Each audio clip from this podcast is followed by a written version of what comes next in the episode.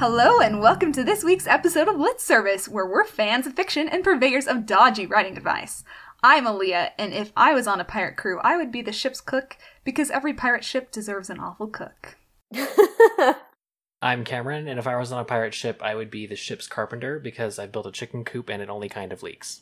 I'm Kristen, and if I was on a pirate crew, I would want to be the first mate because I don't think I could handle being the captain, but I like having the illusion of power. My name is Caitlin, and if I were on a pirate crew, I would be um, the nerdy, really thick glasses person who sits underneath the deck and looks at maps because that's what I do in real life. So. I'm Holly Root, and I would definitely be the person in charge of teaching the parrot new, inappropriate, or ill timed sayings. I like it. Well, a big welcome to our guest, Holly Root, who launched over two dozen New York Times bestsellers before founding Root Literary. Holly, tell us a little bit about your agency. Yeah, so we are a bicoastal uh, literary agency, and we have five agents now. I think that's right. Um, and I'm based in Los Angeles. And although right now we're all based from home, so it doesn't really matter where we're based from because the answer is our bedroom. Um, and uh, we represent authors of uh, fiction and a little bit of nonfiction for kids all the way up through adults. We've got people working on picture books, middle grade, YA, um, adult fiction, romance, rom coms.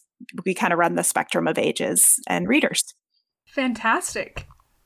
So today we really wanted to dig into uh, just your your limitless agent expertise and talk about agent author relationships. So we know you probably get a lot of submissions and your slush pile is probably a mile high. Um, but to start us off then, what makes you choose a submission from the slush pile? What catches your eye? So I think for every agent, that's sort of what's the magic thing that makes you say yes is half informed by your sensibility of what there's space in the market for and half the same as the thing that you get when you're in a bookstore and you pick up a book and you look at the jacket copy and you're like, oh, that's interesting. So it's a little bit of both of those things. There's a bit of art and a bit of science to it. Um, your your understanding of your contacts certainly informs what you run at. You know, I have at times in my career been very prone to seeing something in the slush and um, you know having to have it and then getting to the to the point of actually having read it and realizing like oh no that's a great book that i have absolutely no business selling. Um, don't know any editors who are doing that just not the right person at all.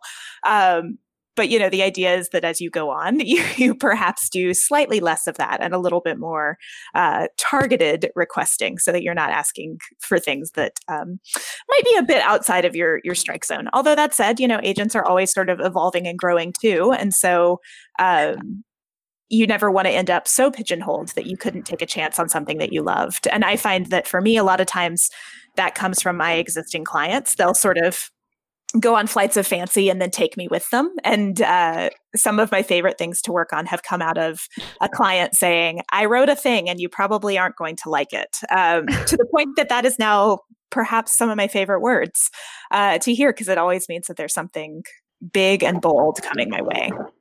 But when I'm in the slush, I'm sort of looking for um, that great voice that everybody always talks about um, and then also that like i said that back cover copy vibe that you have as a reader in the bookstore too that's the same feeling that we're going for that sense of like oh yeah that would that would be something i would want to spend my time on. That's a that's a place i want to go on a story level.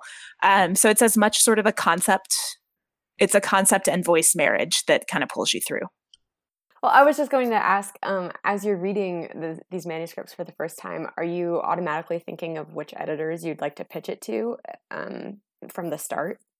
When things go well, you are absolutely thinking about the editors that you want to pitch it to. Um, that's usually one of my earliest signs that something is going to be a fit for me is when I'm reading it and I can't stop thinking about like exactly who it's going to go to. That's usually a really great indicator that it's right on the mark for, um, you know, my contacts and my sense of where the market is and all of those things. And a book that I don't have that spark too? Honestly, the answer might be I haven't had the right conversations with those editors. Like we see this happen all the time that there'll be something that we saw in the slush if we were like, oh, it's good. And I just don't quite have that sense of exactly how I would position it that which I think people sometimes think is like a line that we use in like rejections, but is really super actually the truth sometimes. And it will sometimes honestly just be, and then you'll see who it's sold to, and you'll be like, oh, of course. So you mentioned that you have um you you tend to take your um, clients work when they write you something they, when they write something they're like i'm sure you're not going to like this and then that's where you get your um, your books that tend to be slightly off of where the market is i guess is that what you mean or what you said yeah it could be that or it could be um it could be a new category something that i haven't necessarily worked in as much before or that i've wanted to get into but haven't found the right project and then the right project comes from somebody you've already sort of been working with that happens a lot um, you know, I know some of my colleagues who always only did children's or always only did adult. And then one of their authors did something in the opposite category and that was sort of their entree into the world. I think that happens a lot for a lot of agents and that's certainly been the case for me. So, um, I know a question that a lot of people ask, at least on the slush pile side of things, is how different of a project do agents want to see in their inbox? Because people are always talking about, I want to see something new and fresh and not just something that's redone, but it also needs to fit into the market. So, what kind of a balance would you be looking at there? That's a really good question. It's it is one of those know it when you see it things. Um, and sometimes you'll see projects that are you know, taking big swings and they're not quite there yet on an execution level, but you love the boldness of what the person is going for.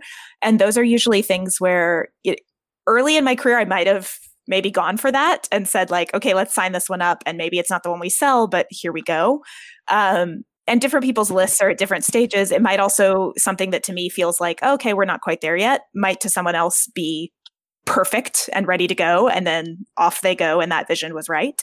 Um, so that that is something where uh, opinions can vary widely. And i think also people's um, most recent submissions experiences really inform that too. And i think that's something that um, authors probably aren't thinking about as part of the feedback loop. Like I, I think there's this tendency to think of like an agent opinion as like a definitive value judgment, whereas in fact, you are just getting someone's sort of most recent experiences on the market, like filtering through what they're responding to. So I've passed on things before because I've tried to sell something that was kind of similar and found that there were a lot fewer editors who were into thing XYZ than I expected. And so it was a harder road than I thought it would be.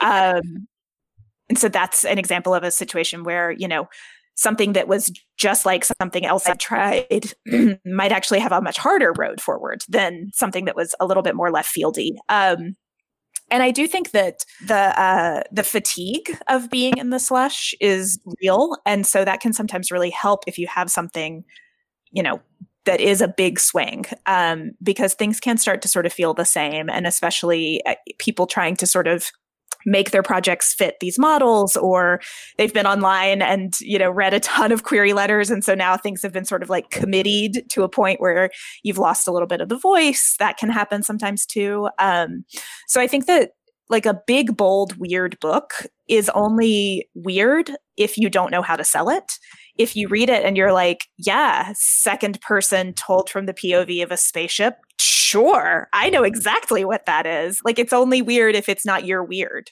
Um, so I think that in most cases, something it's much it's much more likely that I would let something go that was competently executed, but that felt you know like oversaturated or um, just hard to sort of see how you could get someone to make that their one discretionary purchase of the month when they're like pushing their cart through Target. Um, I'd be much more likely to sort of let that go and more curious about maybe something that felt more unusual, more likely to sort of pioneer a new category, something like that. But again, that's also where I am in my list. And um, there are a lot of lanes where I kind of have people doing a thing, and I'm much less likely to sort of want to compete with my own list in that way. So different agents, different lists for sure. So changing the subject just a little bit, you've obviously been in the industry for a hot minute. You've got your own, you you you have your own your own agency. Um, are there any like hallmarks that you would point out to authors who are looking for like not just an agent, but like a good agent? Like what what makes agents stand out as being particularly good at their job? Oh man, that is such a I wish there was like a much easier way of answering that because that is one of those things that like keeps me up at night. Um wow. cuz there is no like there's no like board, right? Like we're not uh-huh. like licensed. There's no test. Um which sometimes I'm like, man, that's a real shame. Um, and there are then on top of that, like even just within legitimate agents who are good at their jobs and sell a lot of books, there are a vast array of stylistic differences, none of which are necessarily bad or good, but which might be really, really bad or good for you as an individual creator. Um, so it is one of those things that is like really hard to give a good answer to. I mean, I think at the base, you deserve an agent who does meaningful numbers of deals of the sort that you want. Um, so if you want to be published by a big five publisher, it is not unreasonable to expect that your agent either has done deals with the kinds of publishers you want to be published by, or if they're brand new, that they have bosses who have, and that they're, those bosses are involved and invested in teaching them in like a really hands-on way. And that is not an inappropriate question to ask if you're talking to a young agent. Like no nobody who's being mentored well should be like defensive or weird about that. Like i remember early on in my um in my career my boss said to me stop apologizing for being new. It's your superpower. And that changed everything about how I approached the signing call. That instead of sort of being like, well, I mean, you know, so I've only been here for a year, I w- came at it from a place of like, I have been here one year. Here is what I have done, and here is what I want to do, and here's all the ways that I'm prepared to like make this book happen for you.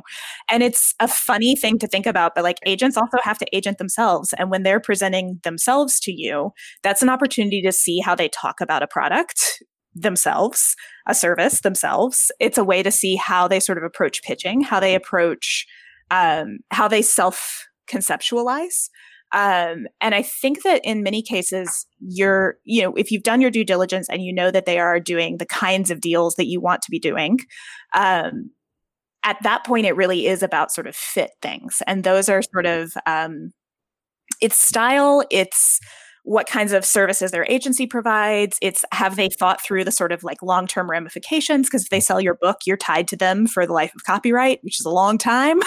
like, are they capable of doing that? Uh, do they have they thought about estates? Like, do they know what those are? Um, all of those things are reasonable things to ask. Um, and again, it's also someone the thing i say to people all the time is you have to have somebody on the other end of the phone that you're happy to hear from when it's good news and that you're happy to hear from when it's bad news. And I can't control the kinds of news that I have to give you, but I can control the care with which I deliver that news. Um, and that can be that can be like a hard thing to get a right match on. Um, because you some people sort of think they want one thing and then they find out midway through that that's not actually how they work best um, so i always tell people like i'm a you have to be a chameleon to a certain extent.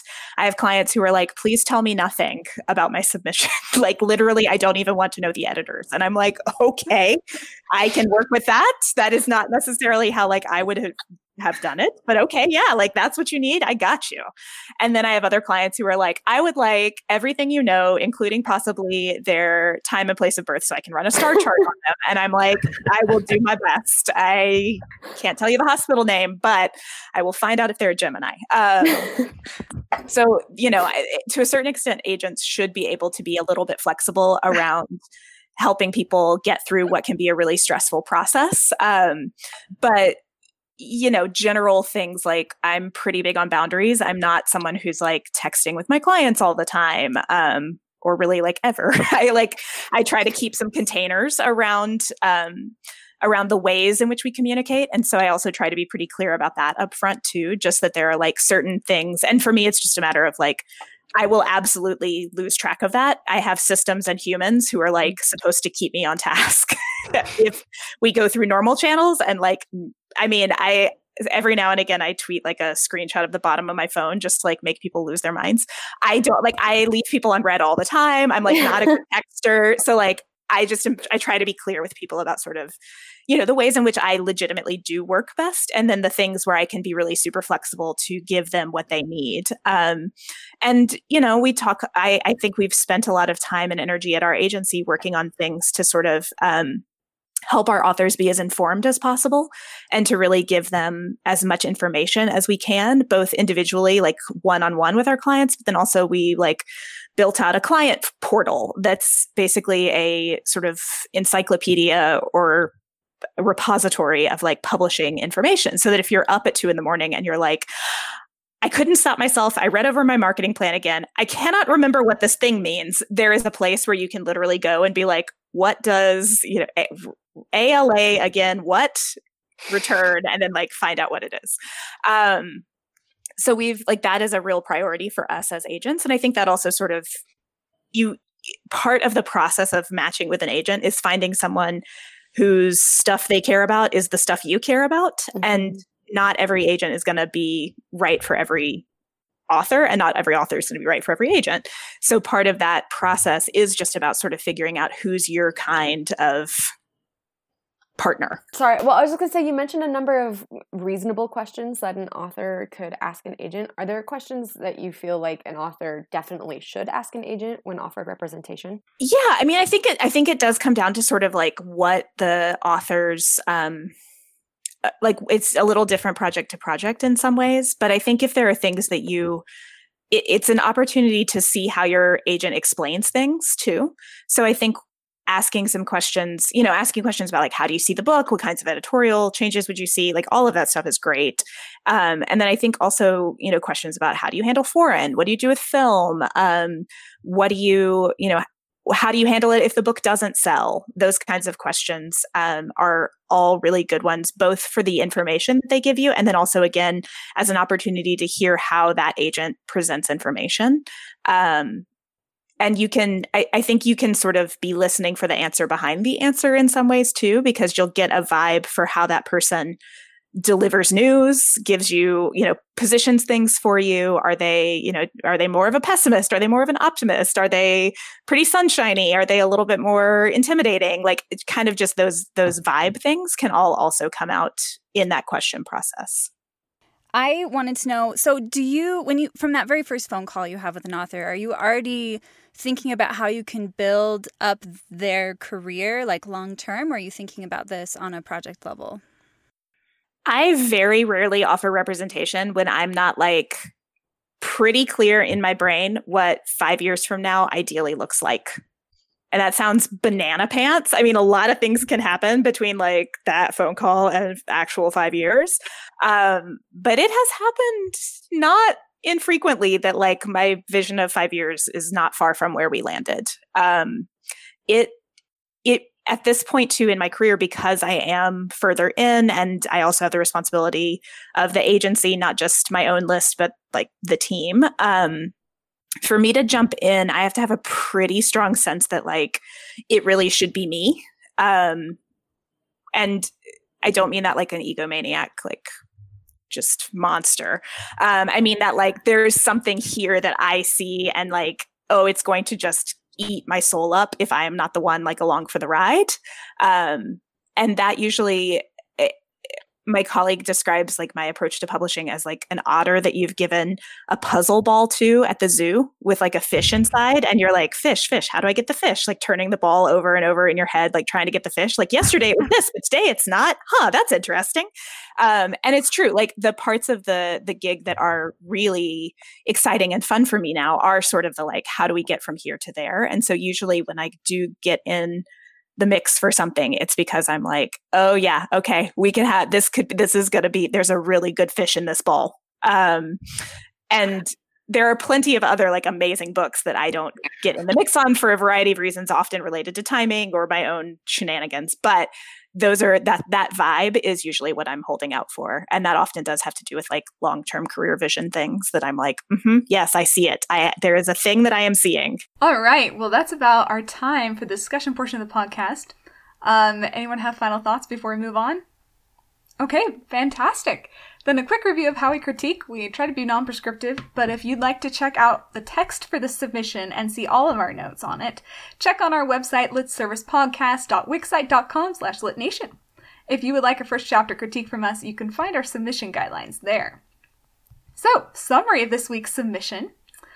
Alicia comes in late to work at her grandmother's bakery only to have her ex-boyfriend show up to buy the last dulce de leche cake the one thing she wants to eat on the anniversary of her mother's disappearance. So, a lot of drama happening in this already. What are some things we liked? So I thought that the um, there's some really great imagery in this one, just like little moments of like, oh yes, I know exactly what that is, um, and the the sort of moment of tension as she sort of sneaks in and she the the turn when she thinks that she's like being given the cold shoulder and then it turns out it's just airpod related like distraction um, is like such a great moment uh, because there's such a nice little tension build um, and i felt like it also set up this idea that um, which i think is really common that the protagonist has this expectation that the grandmother's like hard and fast um, about how she'll respond to things when actually there might be like a little bit more grace to be had there than she's necessarily anticipating. Um, and I thought that was a really nice little just layer to put on there that she didn't. there were other things going on, and it wasn't just like a one note take out of the grandma. Um, and just finding little ways to put that in, I thought was really clever. Just gonna say, I appreciated that we got the main character's name in the first paragraph. That's probably one of my pet peeves, not knowing first person point of view characters' names. So I really appreciated that. Oh, funny. I never remember anyone's name, so I never clock that. Ever. Like That's really funny. I, I think there are some really great lines in here. Um, even on the first page, we've got uh, in that first paragraph, I can just imagine her her abuela infusing my name with disappointment, as if Alicia was a curse and not a name at all. I thought that was really great, um, and it kind of goes along. I think the word infusing made me think of baking and cooking, so I thought it was a nice little nod to the fact that they work in a bakery, and it was a good way to keep voice. Mm-hmm. I also really liked all of the hints about her trouble with the police and the VR stuff because I feel like it's making a lot of interesting promises about what the rest of the story is going to be about. Um, so, as someone who's worked in a few different food service places with cash registers, and as someone who has a social anxiety disorder, I will say that the depiction here was almost uncomfortably accurate. I could definitely feel um, her discomfort coming off of the page. So, you know, props. Oh yeah, that line about that line about like the people. Um, yeah. is such, such a great line. Um, and I I like all of our hints that we're in an Alice in Wonderland retelling, and um, I think there's a nice moment when the abuela begins telling a story where the, her question is, "Did you know that in a room in a distant land, there's a door that leads to everywhere and nowhere?" Which is such a compelling question to me, and it made me really interested in the rest of the story. Um, I, I think we'll have a note on that maybe and things that might need a second look, but I did like the promise set up there. I agree. I love that too. If we're good to move on to some things that might need a second look, um, I actually did have a note on the story. I found the start of it so intriguing. And so then I think I was a little disappointed when the rest of the story is just summed up in, you know, Abuela finished the story. Um, because the first part of the story was given to us, I kind of tagged it in my reader brain as, oh, that's going to be important. It's going to be a theme for the rest of the story. But then when we didn't actually hear the rest of the story, I wondered, I guess, why why it had an important place there. I kind of had a similar feeling. I mean, on the one hand, I was happy that, you know, it didn't take up another page or so, but I think a little bit more than like if we'd gotten a sense of how the story ends or something, that might have been more of a hook to bring us forward. I wondered about whether uh, it might have been effective to lay in when she's sort of like going through that at the very beginning, the like lateness, the um, if she could lay in the idea of she's just like pushing through to the end of this day when there's like the cake waiting for her at the end of it so that when he shows up um, looking for that specific cake. There's a little bit of sort of um, mechanical explaining that has to happen of like, and this is why that cake is important, and here's who he is. And there's just like a lot of ground being covered in terms of introductions. And that is always a hardship in the beginning of a book. But I wondered if you might be able to shortcut some of it by layering it in as something she wants so that when he walks through the door, she's automatically at odds with this customer before we even know like how at odds she is with this customer. Uh, so that was something that stuck out for me.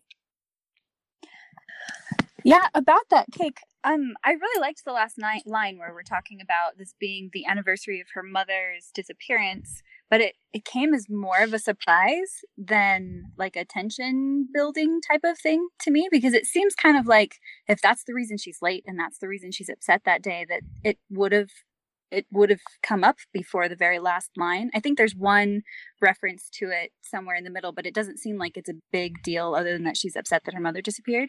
But the fact that it's that day, like I just was surprised it hadn't come up before. And the cake, like you said, would be a really great way to point to that. That actually, I think, um, lines up with one of the things that tripped me up a little bit about this. I think there's a ton of really compelling hinting in here but i i feel like as a reader it would have been easier to feel emotionally invested if some of it wasn't hinting and we had some questions answered up front. Um, just so there's some way for us to be emotionally grounded in what's going on with her ex and her grandmother and the cake uh, because Alessia is trying to avoid feeling a lot of feelings and and so there's kind of this groundlessness because she's feeling it but also trying to push it away at the same time and it left me as a reader feeling a little unbalanced.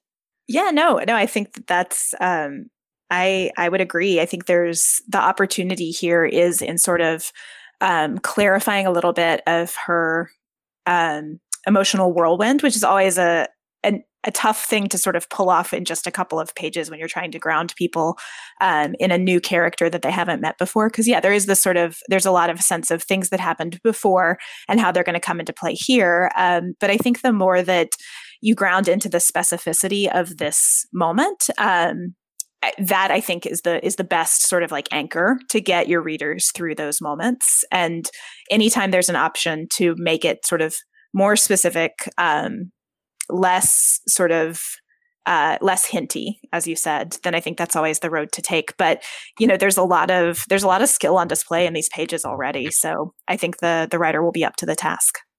That's about our time for today. Does anybody have any final notes? I had one more thing I wanted to say, if that's okay, guys. Um, yeah, I did kind of feel like um, it might just be me being really picky because I just taught a class about this, but um, it feels very external um, and part of that, I think, is a sentence structure thing. There are a lot of I sentences. It starts with I. But, um, and then there's also quite a bit of telling rather than showing things. Um, there's so many cool images in this and cool relationships um, that I, I was a little bit caught between I wasn't sure if we were getting narration after the fact, even though I think it's in first person present, or if we're like outside of her, because it feels like the narration is quite external. Instead of getting emotions and thoughts and feelings as they occur to her, we kind of get them after the fact. Like, for example, when she sees her ex, um, I was wondering, like, as soon as I saw him, I'm like, what changed? Why now? Why is he in here now? And she doesn't have those reactions. And I was wondering why. But then she does ask him later, like, why are you here now? And so, I mean, that's that's something that you as a writer can decide whether or not you want to do. But one of the benefits of using first person present is that we get to experience things at the same time as the character does. And it can be a really compelling, like deep POV thing that you can have going on there, where where uh, a reader can be really deep inside someone's head and be experiencing those emotions and reactions right at the same time the character does. So it might be something to look at. That's our time for today. A thank you to this author for submitting. We enjoyed reading your work. A big thank you to Holly Root for coming on today. You can learn more about her agency at rootliterary.com. Our next guest will be Darcy Little Badger, an earth scientist, writer, and fan of the weird, beautiful, and haunted. Her debut novel, Elatsoe, will be out August 25th. If you'd like a first chapter critique from Darcy, get us your work by July 30th. Thank you to our intern Lindsay Owens and Alan Sangster, who's our sound designer. If you want to ask us questions, tell us we're awesome, or whine about how your writing is going, you can find us on social media or email us at litservicepodcast at gmail.com. Please remember to like, share, and review the podcast to help us grow. For Lit Service, thanks for listening, and we'll see you in two weeks.